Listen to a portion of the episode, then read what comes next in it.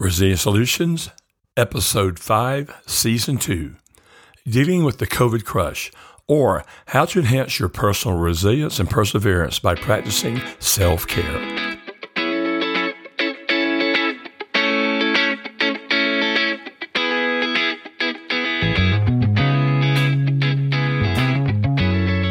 Hey, this is John Thurman in Albuquerque, New Mexico, and I want to jump right in with a serious question. How are you really doing today? The past two years have been tough. As a matter of fact, the research tells us that there's a dramatic increase in American adults struggling with depression and anxiety. And while things are getting better, there's a season that we're going to be dealing with this COVID crap. And whether you're a Christian or not, it has impacted you. And what I want to encourage you to do is see it for what it is, embrace the truth of Scripture, the presence of the Holy Spirit, and the hope that God gives us, and move forward. But don't kid yourself. We have all been impacted by one degree or another with the COVID craziness. There's been an increase in suicide, divorce, just all sorts of bad things. And while I'm not going to harp on the bad today, I do want to remind you that we are in a recovery mode. And while it's great to be positive and excited, it's also great to have a reality based in your life, realizing that we're moving out of a very dark time in our life. Hello, my name is John Thurman. I'm a licensed mental health professional, a work life consultant, and a speaker and author. And my mission is to help people become more resilient in their personal life, their relationships, their business endeavors, and in their faith. And I do this by using a combination of resiliency principles, positive psychology, and biblical principles. And today we're going to be talking about one of the best things you can do to move through this post COVID mess. And it's called self compassion, self care. Well, I'm glad you joined me today. I'm really grateful that you're letting me be a part of your day. Hang on tight, and for the next 10 to 12, 15 minutes, I want to give you some tools that could change your life and improve your relationships and even make you more profitable in your business. Let's jump right in.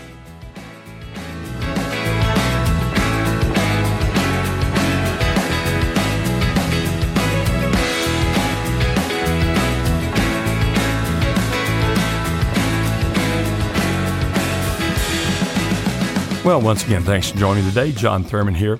The other day, one of my friends said, Hey, John, how would you name 2021? I went, Oh my gosh, 20 and 2021? I could say the year that uh, our lives sucked, but I'll go with something more professional. How about the year of the COVID crush? You know, that constant drum we had of scary news, predictions, nothing good really was coming out of the news uh, sources. Lockdowns, social isolation, and the ever divisive vaxxed or unvaxxed. Well, I'm glad we're almost done with that. And I'm glad we're moving forward. I'm glad I live in a country that's an optimistic country. But as I mentioned in the intro, we're not out of the woods yet. And there's going to be a lot of residual stuff several people have to deal with. Matter of fact, if you just look at things from a mental health perspective the past two years, Suicide and depression have gone up with adults and young people. Anxiety disorders have gone up with adults and young people. Divorces, domestic abuse. There's just a whole bunch of bad stuff that's gone on the past couple of years. And let me give you just a couple of quick statistics to look at. This is a comparison between 2019 and 2021. In, in the area of anxiety, between January and December of 2019, 7.4 to 8.6 of American adults reported feeling anxious between January 20 and August 21st, 28.2% to 37.2% reported feeling anxious. Now, this comes from the American Psychological Association Monitor. It's a publication that quotes and, and does a lot of research and referencing. In the area of depression, in that same time frame in 2019, uh, the general American population reported 5.6 to 7.5% depressive feelings. But April 2020 to August 2022, that rose to between 20.2 and 31.1%. Folks, COVID has a lot of people jacked up, whether you're Christian or not. We have all experienced some wearing and tearing of our psyche, our spirituality, and things like that. In New Mexico, we got to take our masks off a couple of weeks ago, and it's been great to go to church and see people fully engaged in worship and greeting each other and seeing their teeth and their smiles. It's wonderful. And while I am so thankful that the numbers are coming down, I want to share with you some things that you can do to expedite your recovery, to feel better quicker, to get your resilience back, to rebuild hope in your life. And it's really all about self compassion. I hear some of my Christian friends going, Oh, that loving yourself, that's just not right. I mean, you're supposed to love God first. Yeah, I get it. I get it. And that's what the scripture says. But what happens in a lot of American culture is rather than having self love and self compassion, we tend to have self doubt, self loathing, and just all manner of nastiness that doesn't help anybody. Well, before I jump in talking about self compassion or self care, let me start off with the words of Jesus. This is red letters, folks. You can't make this stuff up.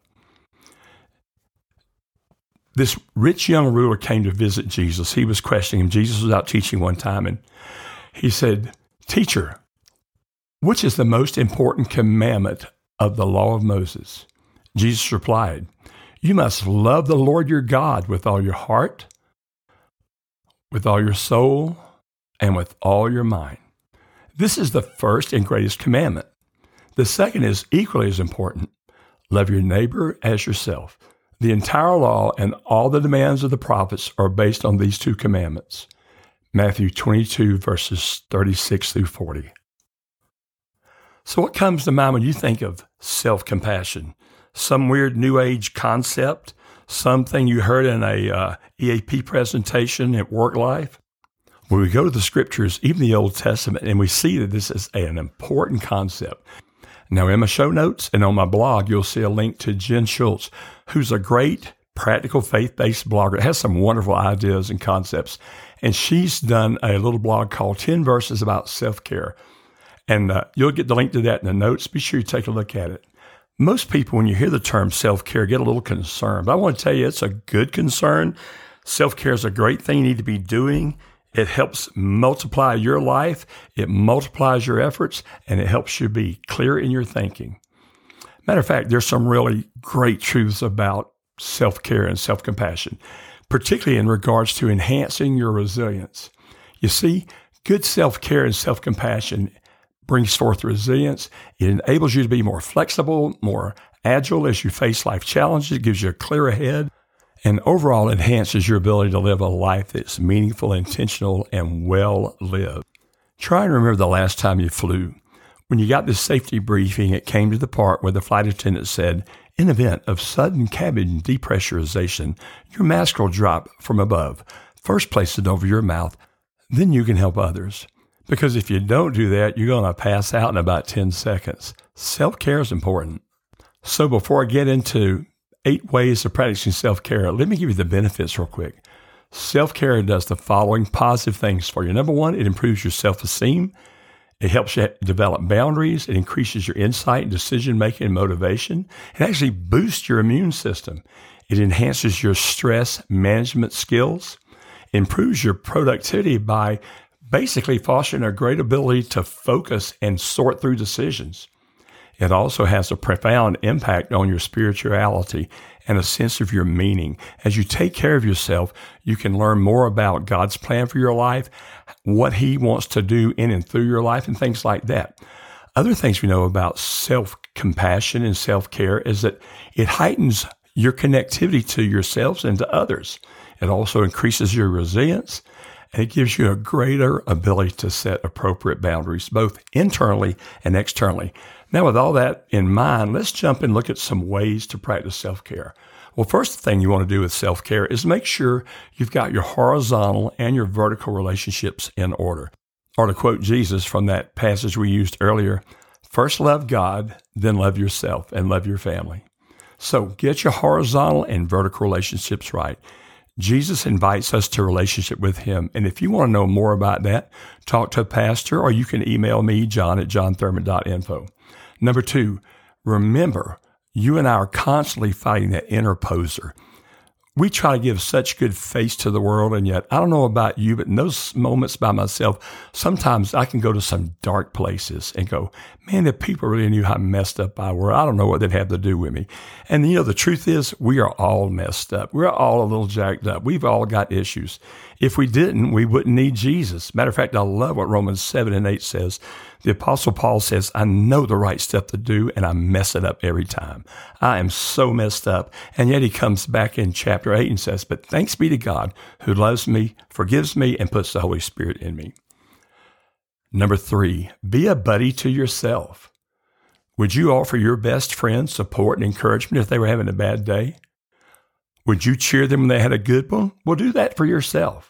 Number four, sit less, move more. Get up and move around, walk, exercise, engage your body. It helps you feel better. Plus, it helps with GI issues and things like that. Number five, use your meals as a time of self care. Rather than scarfing your meal down as quick as you can, take a minute to pause, express gratitude for the food, slowly chew it, feel the textures, taste the food, enjoy it. And when you eat in a mindful manner, your digestion's better.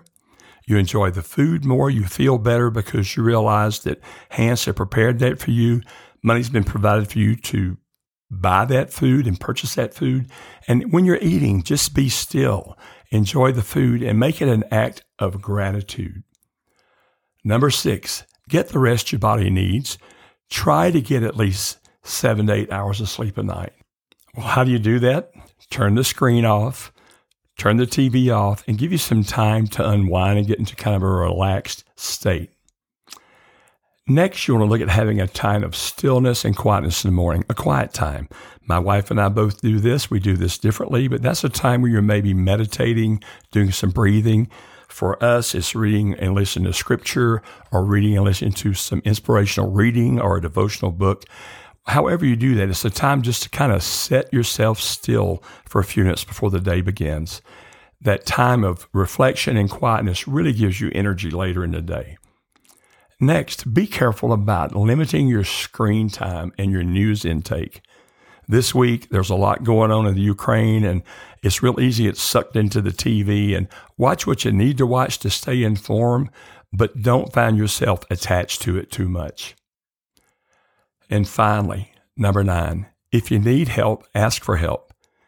Sure, you can call me or a therapist or work life coach, but ask your partner, ask a coworker, ask a friend at church. Find someone you can ask to kind of partner with you to have that accountability. I hope you found this little shortcast helpful today. It really is pretty simple to do this self care. And you know what? You have to take care of yourself because you're giving out to others constantly. Let me give you a little illustration from scripture that's still right there today. In the Holy Land, in Israel, you have the Sea of Galilee, which is really a big lake, and it's fed by the Jordan River. And it has an inlet and an outlet. And that goes on down to the Dead Sea. And the difference between the Sea of Galilee and the Dead Sea is the Sea of Galilee is a freshwater body alive with fish and life. It's fun to go on, it's fun to float, fun to take the tour, fun to drive around. But the Dead Sea is a place where the Jordan River stops. There's no outlet. And so all the water is loaded with chemicals. Nothing grows in it except salt crystals. Do you want to be a person of filled with life that water and life flow through you? Or do you want to be just dead, salty for no good? I would encourage you take the time you need to develop self care. Love yourself. God created you. He says you're good. He knows you're jacked up. And that's why Jesus came to help you deal with your sin and embrace Him in a relationship with Him. Well, I hope you'll do that. I'm an author, a therapist, a licensed mental health professional, and work life consultant. And if you need help and you'd like to work with me, give me a call at 505 343 2011. Once again, that number is 505 343 2011, or email me, john at johnthurman.info. Thank you so much for joining me today. You are not alone. Get yourself into a local Bible believing church. Get you around some people who are going to build you up and edify you. And if you need help, get it. There are resources in your community. Hey, I'd just like to remind you of one thing. This is the day that the Lord has made, and I'll make a choice to rejoice and be glad in it. Take care. We'll see you next week. God bless.